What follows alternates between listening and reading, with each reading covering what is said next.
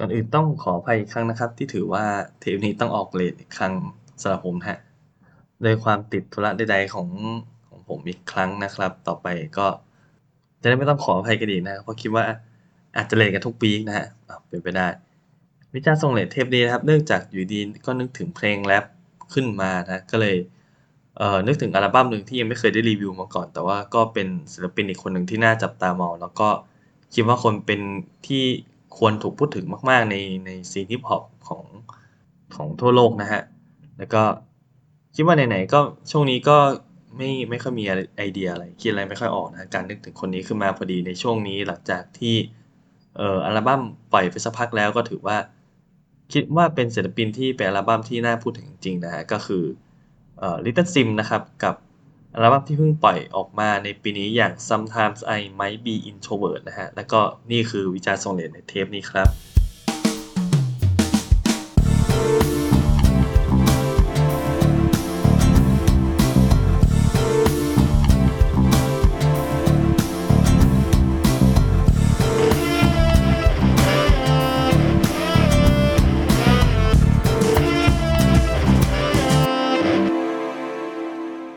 ผมโดจาก Bonus Track Podcast นะครับในการวิจารณ์ส่ง late เทปนี้จะมารีวิวอัลบั้ม Sometimes I Might Be Introvert ของ Little Simz นะครับเรามาแนะนำตัวศิลปินกันก่อนนะครับ Little Simz นะครับเป็นศิลปินฮิปฮอปแรปเปอร์ที่มีเชื้อสายไนจีเรียนะครับ แล้วก็มาอาศัยอยู่ที่อังกฤษนะฮะ resident อยู่ที่อังกฤษออออกผลงานมาแล้ว 4 อัลบั้มก็ 4 mixtape นะฮะ แล้วก็มี EP อีกประมาณ เอ่อเยอะแยะนะเกือบ 10 ได้นะครับ เธอเปิดค่ายเพลงของตัวเองที่มีชื่อว่า Age 101 Age 101 Music นะฮะที่เอ่อไว้ใช้ distribute ในตัวเพลงของเธอเองแล้วก็เหมือนว่าเห็นในค่ายก็มีศิลปินอีกคนหนึ่งนะฮะที่อาจจะเป็นเพื่อนของเธอที่ชื่อว่าเอ่อ Osiris the God นะฮะหรือว่า OTG นะฮะ เท่าที่เห็นในค่ายนี้มีศิลปินอยู่ 2 คนด้วยกันฮะเอ่อ Little Sim เริ่มปล่อยผลงานเพลงในช่วงปีประมาณ 2010 นะฮะ กับ Mixtape ที่มีชื่อว่า Stratosphere นะฮะก็เริ่มมีชื่อเสียงที่ทำให้คนทั่วโลกได้รู้จักกับการที่ได้เล่นเป็น Opening Act เล่นเปิดให้กับวง Gorillaz ในช่วงปี 2017 ที่ Gorillaz ได้ออกทัวร์ในอัลบั้ม Humans Tour นะฮะ เป็นอัลบั้มที่เป็นการกลับมาในรอบ 7 ปีของ Gorillaz นะฮะ ก็ทำให้หลายคนเริ่มจับตามองมากขึ้น แล้วก็อัลอัลบั้มที่ 3 ของเธอนะฮะที่ ที่มีคนพูดถึงอย่างเอ่อชื่ออัลบั้ม Grey Area นะฮะก็ได้รับเสียงชื่นชมจากทั้งกลุ่มคนฟังแล้วก็นักวิจารณ์เอง แล้วก็รวมถึงได้เข้าชิงรางวัล Mercury Award ในปี 2019 นะฮะคู่กับเดฟที่ได้รับรางวัล แล้วก็อีกหนึ่งศิลปินแรปเปอร์รุ่นใหม่ที่มาแรงก็คืออีกคนหนึ่งก็คือ Slow Tie นะฮะก่อนหน้าปี 2021 นะครับ เมื่อปี 2020 เธอปล่อย EP มาอันหนึงที่มีชื่อว่า Dop 6นะครับ จริงๆ เหมือนว่า จริงๆ จะมีชื่อ EP เอ้ยชื่อเออชื่อ EP ของเธอเนี่ย ในใช้ชื่อว่า New Age 101สักอย่างนะฮะ แล้วก็เป็นเป็นต่อท้าย Drop Drop 1 Drop 4เอ้ย Drop 1 Drop 2 Drop 3นะฮะ แล้วตอนนี้ก็เป็น Drop 6นะครับ ที่เหมือนเอ่อเป็นอัลบั้มการรวมเพลงที่เธอทำในช่วงประมาณหลังเอ่อหลังจาก Gay Area หรือว่า หรือว่าช่วงระหว่างนั้นนะฮะ ก่อนที่จะมาเจอกันเต็มๆในเมื่อเดือนกันยายนที่ผ่านมานะฮะกับอัลบั้มที่ 4 ของเธอนะฮะชื่ออัลบั้ม Sometimes I Might Be Introvert ซึ่งความน่าสนใจของชื่ออัลบั้มนี้ก็คือ ตัวย่อของแต่ละคำนะฮะจะย่อสามารถย่อได้เป็นคำว่า Simbi นะฮะ Simbi ก็คืออชื่อเล่นของเธอนะฮะอัลบั้มนี้ทั้งหมดมีทั้งหมด 19 เพลงด้วยกัน แล้วก็กับความยาว 65นาทีนะฮะก็คือ ประมาณชั่วโมงกับอีก5นาทีนะฮะถือว่าอัดแน่นมากๆ แล้วก็ถือว่าเป็นเออเขาเรียกอะไรสไตล์อัลบั้มฮิปฮอปคลาสสิกที่จะบอกว่า1อัลบั้มเนี่ยก็จะมีประมาณ10 12 13เพลงบวกอะไรอย่างเงี้ยถึง16ถึง19เพลงประมาณนั้นนะฮะแล้วก็อัลบั้มนี้ความน่าสนใจคือเขาได้ร่วมงานกับเธอร่วมงานกับศิลปินที่ไม่เยอะมากนะฮะเมื่อเทียบกับการมีถึง 19 เพลงนะฮะเพราะว่าปกติศิลปินฮิปฮอปใน ในยุคปัจจุบันจะมีการเอ่อ featuring จะมีการ collab มีการเจอกันในหลาย ๆ เพลงนะแต่ว่าอัลบั้มนี้เหมือนจะเหมือนจะร่วมงานกันแค่ศิลปินประมาณ 2-3 คนนะฮะทั้งคลีโอโซนะฮะที่เคยที่เคยร่วมงานกันในอัลบั้มที่แล้ว แล้วก็อ่าอบอง JR นะครับศิลปินนาวชาวไนจีเรียที่มาฟิชเชอริงในเพลงเพลงหนึ่งนะฮะ Point and Q นะฮะแล้วก็ ความน่าสนใจอย่างหนึ่งคือความยาวที่อย่างที่บอกว่าเอ่อ65นาทีนะฮะแตกต่างจากอัลบั้มที่แล้วมาก เพราะว่าเอ่อ Gay Area เนี่ยอัลบั้มที่ 3 ของเธอเนี่ยความยาวลงกันเพียงแค่ 35นาทีนะฮะจริง ๆ มันจะเหมือนเป็น มันจะมีช่วงหนึ่งที่เป็นเทรนด์ของการออกอัลบั้มที่มีความยาวประมาณ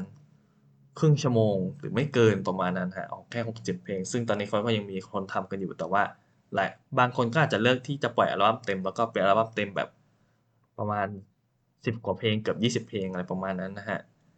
ก็คือถ้าสมมติเอา Grey Area สองรอบมาต่อกันก็จะได้เอ่อ sometimes I might be introvert พอดีนะฮะซาวด์ดนตรีก็จะมีความแตกต่างกันอย่างสิ้นเชิงจากเอ่อการที่เป็นดนตรีฮิปฮอปออกแนวทดลองใช้ซาวด์ที่ค่อนข้างเป็นสมัยใหม่ แล้วก็ทดลองการใช้ซาวด์การใช้เสียงต่างเอามาประกอบกันเป็นเพลงนะฮะ แต่ว่าอัลบั้มนี้เนี่ย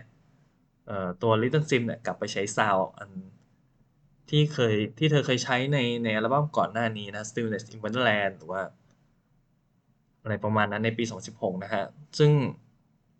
ซึ่งก็คือเธอชื่นชอบในการทำเพลงแบบ เอ่อทำเพลงด้วย soul funk หรือว่ารวมไปถึง African beat ที่เป็นรากเหง้าของเธอเองนะฮะอัลบั้มนี้จะเน้นไปที่ความโดดเด่นของการใช้ซาวด์ที่หลากหลายอลังการมากขึ้นฮะ เหมือนเป็นการเรียกเป็นการเป็นการ expand นะเป็นการเปิดเผยตัวตน persona ของตัวเองที่เอ่อไม่ได้เป็นแรปเปอร์ที่แค่ทำการ represent แล้วก็เล่าเรื่องราวชีวิตของตัวเองแบบธรรมดา แต่เป็นการเป็นเป็นถือว่าเป็นตัวแทนที่ต่อสู้กับสังคมภายนอก จากการเป็น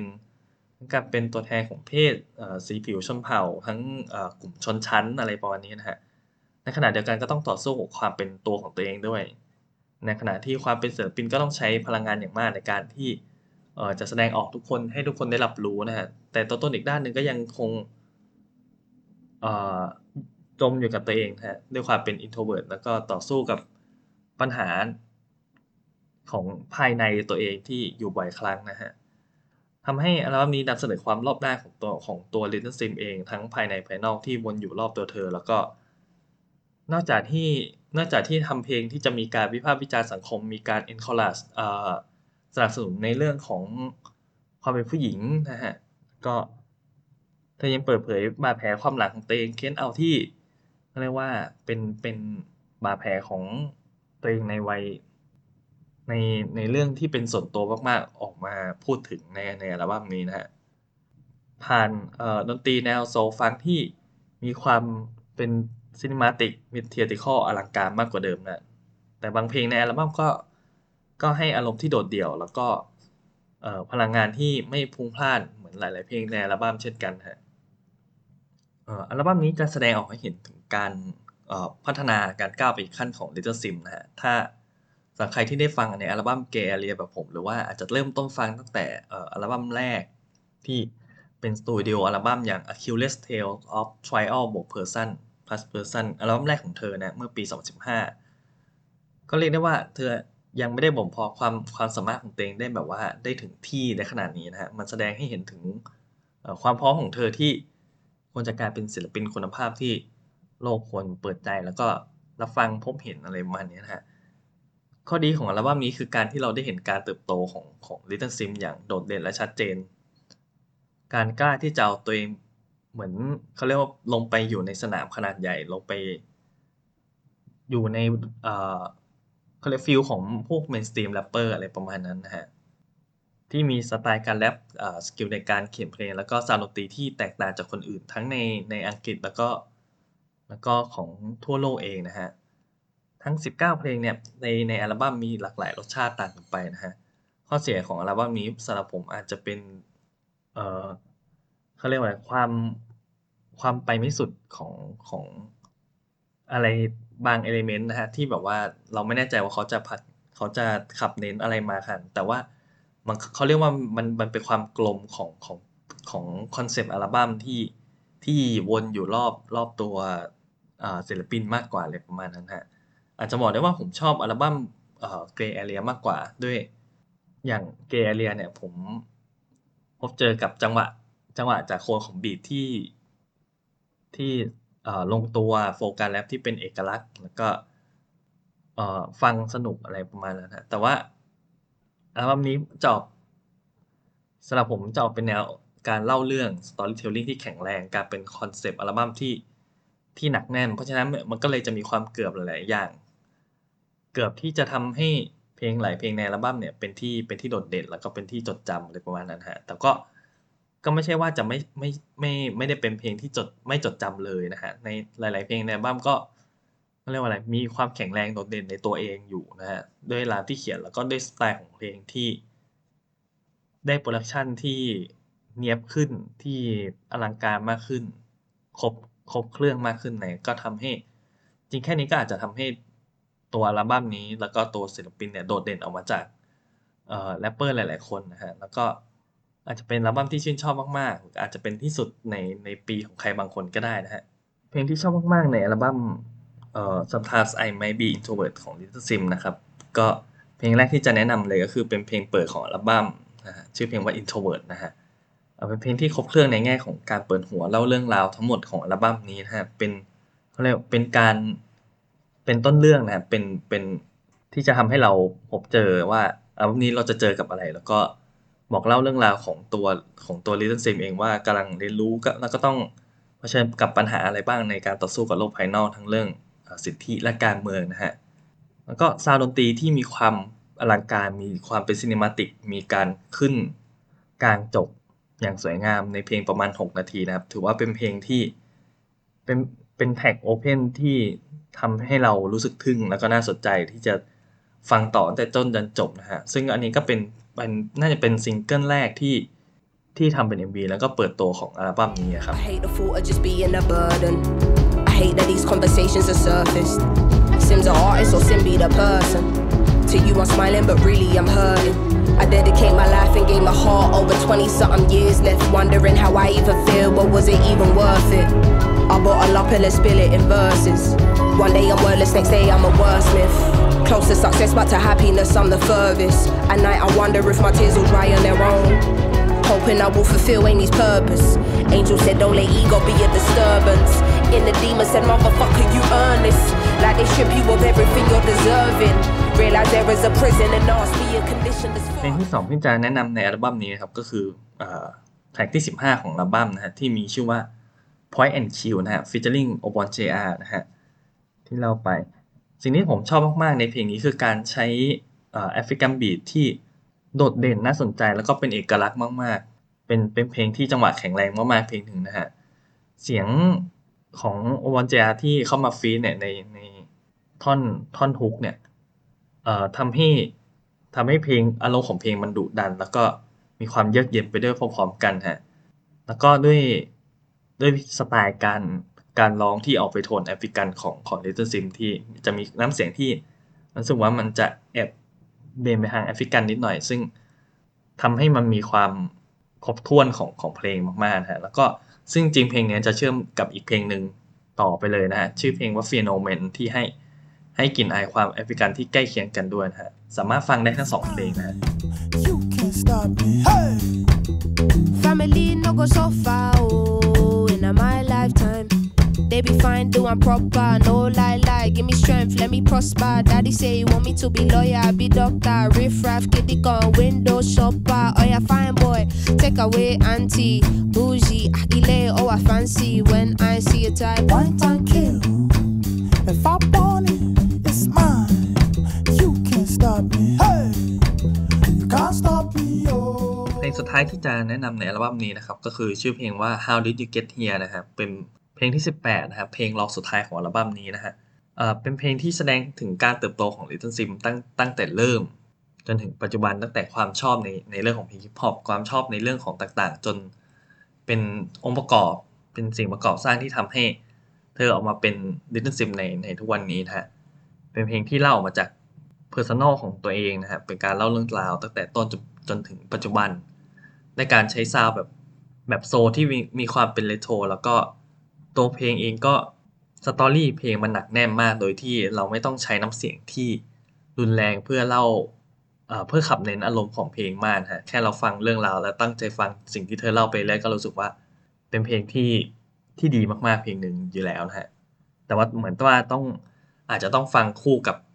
ภายในอัลบั้มด้วยประมาณหนึ่งเหมือนกันนะฮะ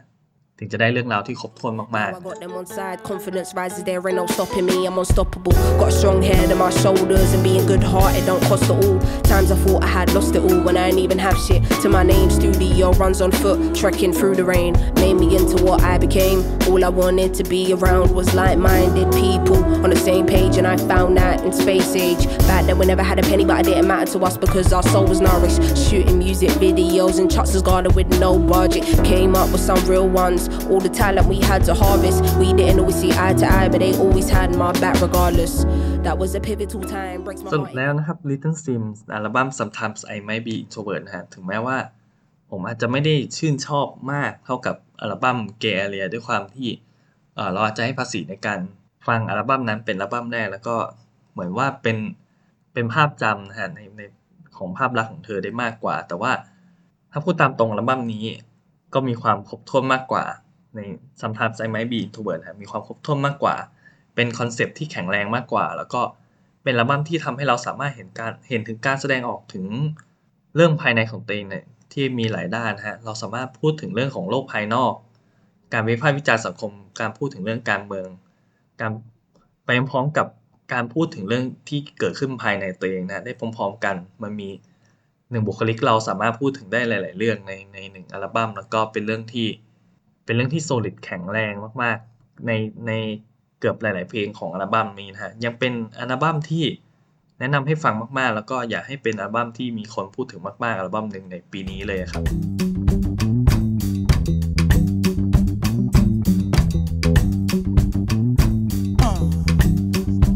I do what I want, I do what I like. I ช่วง know เปิดท้ายขายของนะครับ เปิดท้ายของตัวเองนะฮะ ตอนนี้รายการหลักน่าจะเป็นวิจารณ์ทรงเลทนะฮะ ทุกวันศุกร์ของคุณออฟแล้วก็ทุกวันไหนไม่รู้ของผมเองนะฮะ ช่วงนี้น่าจะอาจจะเลทสักพักนะฮะ เพราะว่าช่วงนี้มีความนึกไม่ออกเล็กน้อย แล้วก็ด้วยธุระปะปังที่ค่อนข้างมักยุ่งยุ่งพอสมควรนะก็อาจจะมีความ late นิดหน่อย แต่พยายามจะมาให้ได้ทุกอาทิตย์นะฮะ ก็ทุกวันเสาร์เว้นเสาร์นะฮะ ใน Clubhouse รีรี Release Radar นะฮะก็แนะนำเพลงใหม่ๆของออของผู้จัดทั้ง 3 แล้วก็แขกรับเชิญอีก 3 ไม่ผู้จัด 4 คนแขกรับเชิญอีก 2 คน แล้วก็ผู้ชมผู้ฟังทุกท่านนะที่สามารถร่วมสนุกได้ในอ่า hashtag release radar ใน Twitter นะฮะเราก็จะมาแนะนำเพลงใหม่ๆกัน ในทุกสองทุก 2 อาทิตย์นะฮะหนึ่งเดือนมี 2 ครั้ง แล้วก็รายการ วอลแท็กยังไม่รู้ว่าจะได้ on วันไหน อาจจะได้ยังไม่รู้ว่าจะได้อัดวันไหนนะฮะแล้วก็ฝากช่องทางในการติดต่อนะครับเอ่อทวิตเตอร์ทวิตเตอร์ bonus tag th นะฮะแล้วก็ Facebook bonus track podcast นะฮะเอ่อสามารถพูดคุยกันหรือว่าติดตามกันพูดคุยติดตามแนะนำอัลบั้มใหม่ๆ เพื่อให้ผมไม่ตีบตันทางความคิดนะฮะใน hashtag bonus track podcast ได้นะครับ ทั้ง Twitter หรือ Facebook หรือจะ message อะไรคุยกันได้หมดเลยครับ ตอนนี้แอดมินคุณออฟก็น่าจะตอบให้ได้เป็นระยะระยะนะมีการบอกเล่าเรื่องเล่าข่าวสารตอนใหม่ๆแล้วก็ จะมีอัปเดตอะไรบางอย่างในในในทวิตเตอร์นะสามารถติดตามกันได้นะฮะแล้วก็ก็ขอบคุณทุกท่านที่ฟังมาถึงตอนนี้นะครับ แล้วก็รักษาสุขภาพด้วยนะฮะช่วงนี้ก็เอ่อเปิดประเทศแล้วนะครับ ก็สามารถไปท่องเที่ยวนู่นนี่นั่นทำกิจกรรมได้อิสระมากขึ้นแล้วก็ ช่วงนี้ก็ต้องยังต้องระวังอยู่นะฮะ ไม่รู้ว่าเมื่อไหร่เราจะได้กลับมาเป็นปกติ แต่ว่าจะได้กลับมาดูคอนเสิร์ตอย่างอย่างเต็มที่สักทีนะฮะสำหรับอาทิตย์นี้ก็ลาไปก่อนนะครับ พบกันใหม่เอ่อวันศุกร์นี้นะครับกับคุณออฟนะฮะ